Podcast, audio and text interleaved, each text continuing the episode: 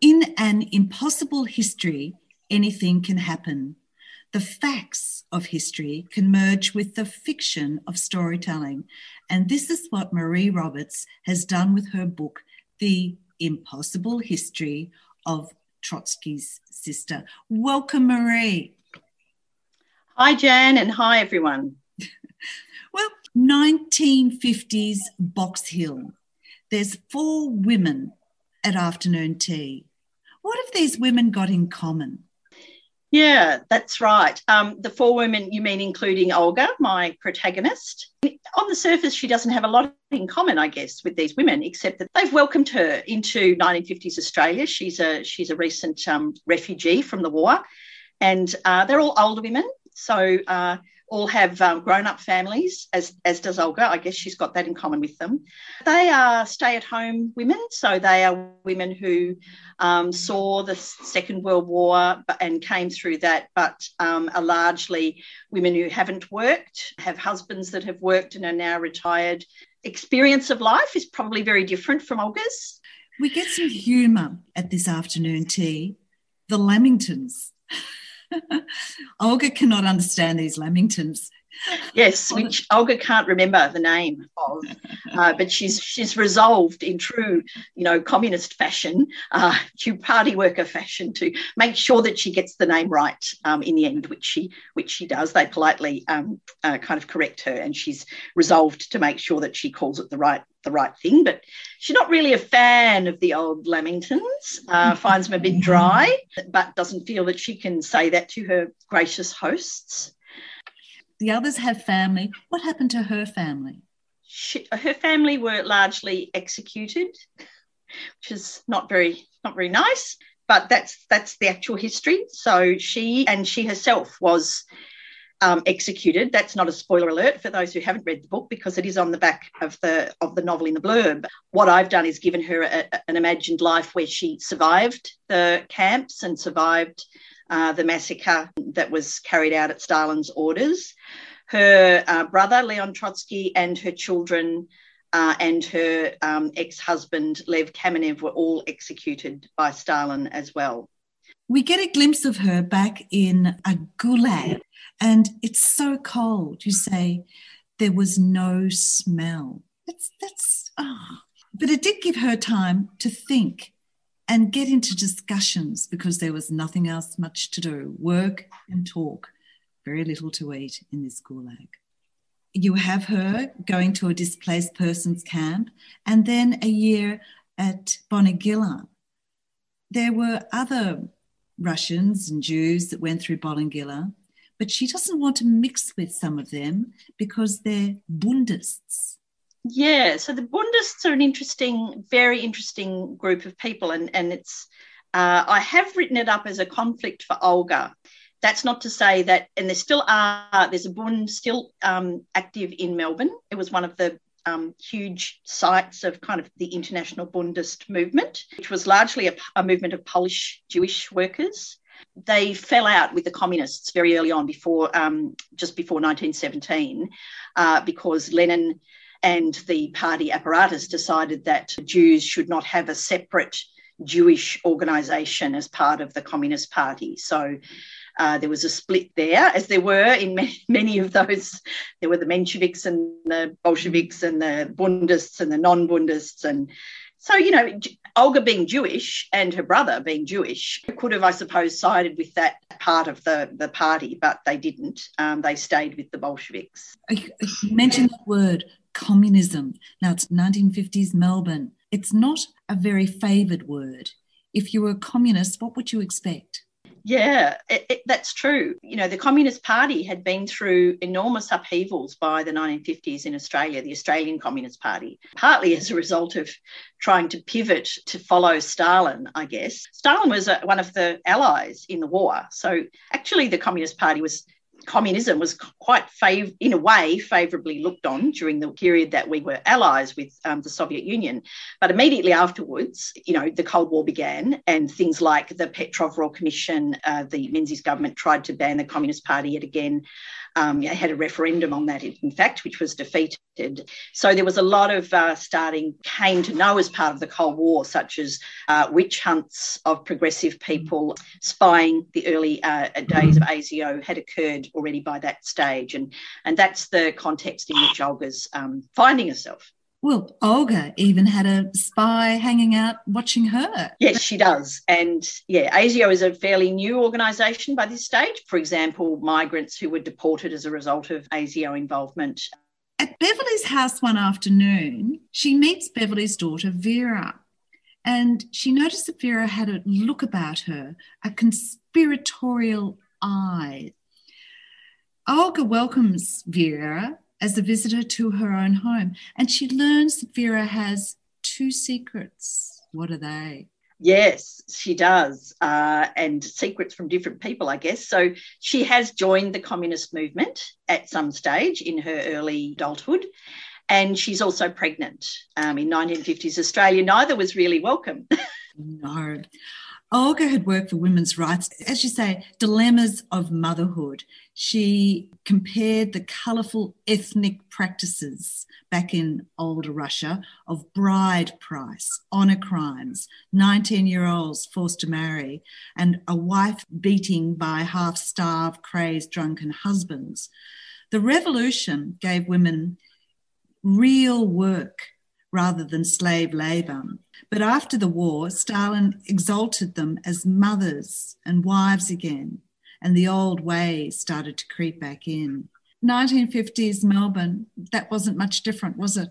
No, no, and Olga is shocked, I guess, by by the fact that you know there is still quite a lot of oppression of women and and and a lack of uh, liberation or a lack of even talk of it um, amongst the women that she that she talks to. It shocks her because, of course, that was something that they had been doing for many, many years in the Soviet Union. They were, one of the original kind of feminist movements, if you want to um, call it that. So, what were the choices for an unmarried mother in Melbourne in 1950s? Yeah, well, they weren't very good, especially if you didn't have the support of your family, which Vera, it turns out, Vera doesn't have. She is persuaded by her parents to do what many young women did, which is to go and have her baby at an unmarried mother's home, uh, for want of a better term uh, she ends up with one that's run by Catholic nuns.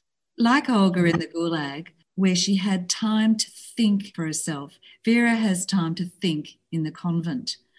At least Vera knew she would get out alive, but she also wondered how changed she would be. It was up to Olga to get Vera and her baby out. And not with a sword, but for freedom, she was. This is a lovely quote from uh, Marie Roberts' book. Joan of Arc without the priests and kings, but with the prostitutes as her chorus. this came from the consequences of blackmailing an ASIO spy, and you'll have to read it, very clever. How did she get her photographs developed? Olga goes through many, many tactics to try and, uh, you know, in true sort of political style, to try and spring Vera from the uh, from the from the convent. She tries to enlist the help of the Australian Communist Party, who um, are not terribly um, enthusiastic, but one thing she does call on them to do is to help her develop. The photographs that she's taken lead to her being able to get Vera out of the, the convent. So she calls on her comrades to assist her through the kind of um, photographic development process that they use for their own newspaper because they, of course, didn't trust others to develop their photographs on their behalf. They had their own um, method of doing that. Because this is where Olga is talking to Greg, or Grigor, as she prefers to call him, about what she has learned about Russia and is still learning about Australia. Yes, thanks, Jan. So, Olga, you cannot. How can you know what it is like to be Russian? I cannot really know what it is to be Australian. I'm surprised many times, all the time, by what I do not know about you that you have a native race amongst your people who you pretend invisible, that if you're a woman and you marry, you must give up job, that you lock up young women simply because pregnant. that your spies do not track the Nazis, but those who oppose them? She's got good questions there. Just why did we do it? Olga can be seen as a crazy old lady who had delusions of being a Soviet power broker. But they realized that she really knew some stuff and they give her a new role. What's that? Oh, yes. Well, she sort of gives self title. They bring her in to produce and direct a, a, play, a revolutionary play, which there certainly was. Uh, it's set in the New Theatre, which was a, a, huge part of the Australian progressive cultural movement, I guess, um, in the 50s. But it was a very big thing. It, it produced a lot of very progressive plays uh, over the years. And so Olga's given the job of um, commissioning a revolutionary play because she was head of the Russian theatre for a time uh, under the Bolsheviks. And that was too, too good a gem for me to pass up, really, in uh, resurrecting Olga and uh, giving her uh, a new lease of life. And this play play that she writes has a police interruption. There's a lot of discussion amongst the committee about whether they should allow nudity in the play. And uh, that's considered by some to be provocative. And Olga kind of says, well, bring it on. So we get the ASIO report and the outcome. And one of the things at the end of the book, Olga writes her own manifesto. And I particularly liked the last item what was that? Make sure there's sausage in your pocket whenever you leave the house and also chalk. Only a woman who's lived through dire necessity would do that and have it written down. What happened inside the Russian Revolution and what were its effects on Melbourne in the 1950s? Marie Roberts has given us Olga and a light-hearted, well-researched look in The Impossible History of Trotsky's sister. People can find the book by going to my website, mariefroberts.com.au, and I'd be pleased to get feedback from any readers. I'm also available for book clubs. Well, I thoroughly enjoyed Olga's story. Thank you very much, Marie. Thanks, Jan. The real world and the supernatural converge in Brendan Colley's debut novel, The Signal Line. So, Brendan, welcome to 3CR. Wonderful to be here and talking with you, David. Thank you. There is a conventional dynamic in the storyline behind the signal line. Geo returns to Hobart to tidy up his parents' estate, but comes into conflict with his older brother, Wes. Both have their own personal histories and their histories with each other. What can you tell us about the two? Well, Geo was really the product of a question that I had that I wanted to explore in a novel. And um, only once I had the question first in my hands did I go searching for a character who I could use to really explore that. And the question was this I had just at that time finished um, a previous novel, which I'd spent uh, six and a half years writing, and it was roundly rejected.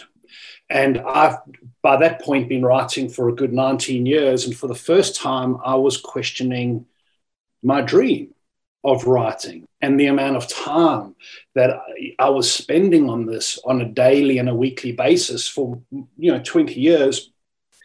And so um, my character, Geo, is at that point in his own journey, a 30 year old aspiring violist chasing a dream which he has sufficient uh, talent to justify you know that pursuit of it. But he is perhaps wondering whether he, he has the, the, the talent to um, to realize it. And once i had geo in front of me i then needed that antagonistic force and that materializes in the form of wes who himself um, um, had a, a, very special talent for the violin that he himself has rejected, and the, and this is the starting point for the conflict between the two brothers. They both disagree with each other when it comes to the family home. Correct. That's the reason or the motivation for Geo's return because he has been living in um, Italy for the past two years. He's on the audition circuit. That's really his um, his true aim to to win a place on a, um, a major um, European orchestra. And he's come home with the view to sell the family home that is his shared inheritance with his brother Wes. Their parents have passed on, and um, Wes um, refuses to sell. Geo wants to, the house represents very different things um, to them. And um, Geo wants to be done with that part of his past. And equally, it will be a benefit in helping him to sustain his pursuit of his dream abroad.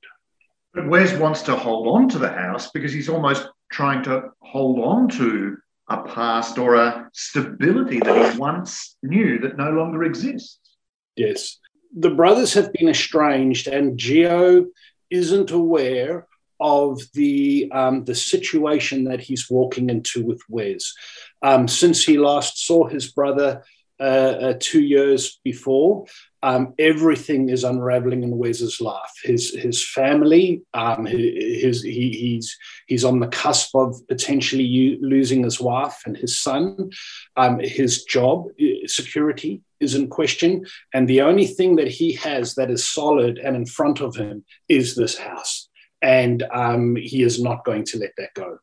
Now, Geo brings together a ragtag group of individuals who help paint the house, and you know, backpackers and such like that actually live in the house in return for them painting it, and they're all living in the living room in chairs, not in bedrooms. It's a sort of disrupted environment, a disruptive reality. That was never on my mind at the outset when I start the story, it, it the story really devolved into the situation where it became clear to me that um, you know Wes's personality is so big that Geo felt that if he could sort of um, bring these quirky interesting, free people into the house to help him paint it and prepare it for sale, it, they would act as a sort of a buffer to um, to to threats to Wes's personality. They are also intersecting lines. They're all on their own track and path, and they intersect for a moment and then diverge again, which we'll come to in a minute because over the top of this conventional domestic drama, we actually have the supernatural, a ghost train, a bit like the Flying Dutchman that appears out of the mist. The train was huge and imposing, a breathing bull, and it hit me. My God, the ghost train. The front light was as stunning as I'd imagined from Bill Bright's account, large and pulsating like a full moon. The lead locomotive cast an ominous silhouette and a thought flashed through my mind. So, this is what dreams look like. The significance of the train here, Brendan. Well, it's interesting to me, at least. Um, the very first part of this story that came to me was the arc of this train. I had, um, I, when I was working on that previous novel I mentioned, I came across this fun article about ghost trains in Europe and it so captured my imagination, just the detail and the stories around them, that I set aside that uh, that project, and I spent a good couple of sessions devising this arc of a, of a of a ghost train appearing on the old tramway lines and decommissioned railway lines in Tasmania, and I, but I had no idea whose story it belonged to. And I put it aside for over a year. And when the time, time came and I had that question that I mentioned, the reason why I thought it might fit was because there's nothing more certain of its direction than a train on a track. And, and nothing may be more imposing. And yet, could there be anything more elusive than, than something that present and solid that can slip its path? And that train really symbolized to me the the feeling that Geo had of his dream vanishing in front of his eyes. The train, in fact, even though it is fantastical, is actually a metaphor for the lives these people are leading. wanting to get on. When I get on, I have no intention of getting off. And this is what Sten says to Geo. Sten is actually searching for the train, someone Geo meets. But Geo has the same attitude when it comes to getting into an orchestra.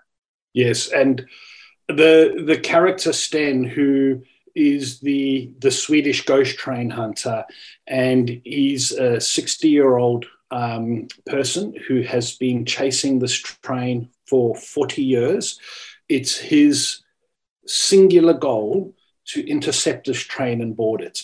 And so when the train arrives in um, in Hobart, um, very soon in tow comes the Swedish ghost train hunter, and the reason why I felt this worked as a reflection to Geo is that Geo, as a 30 year old, was in such a state of, of angst over this dream that, that felt so close and within reach.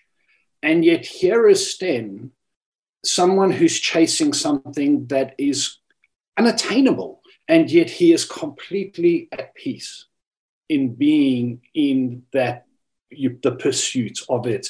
And I thought that that could help Geo to really question his own dream and the way he thinks about it and what it means to be chasing something. Also, then, there's a, another dimension. Consciousness has its own dimension where everything that has happened or is going to happen exists. And this comes to the fore in an incident that occurs in two different time zones. At one point, Wes has Geo handcuffed as a form of retribution, and it's the same scenario that has occurred before. So it's almost like life repeating itself. Yes. And this idea of consciousness, I think, is really um, a reflection of of something I've just been thinking about per- personally. And so these sort of um, ideas, um, you know, as they do for a, a, creator uh, or an artist, sort of kind of seeps into, you know, your own work. And um, I found um, some of these characters sort of to have the right voice or to be of the right heart or mind to really sort of make those sort of statements or hold those sorts of, of beliefs. And it seemed to fit within the theme and the ideas of this, this, this story. And you also mentioned that the train exists in two forms the train and the ghost train. We're dealing with two things. Just as life in a body is a human being, but separated from the body, it is spirit. And these two things exist in individuals as well, because Wes, even though he's a policeman, has a natural affinity with the violin, more so than Geo with his instrument. Geo is more disciplined, but has doesn't quite have the same flair. They are two people almost in their own right. Almost as if they could sort of put themselves together, they would both have everything that they wanted. And, um, you know, it's interesting that disconnect between the two brothers isn't something that draws them together, but it's something that, that pushes them apart. But also, then, like the train, we choose a path or a track or a station, we get on board, and our path in life, our the journey, the direction we take is determined by the train we can't get off till the next station.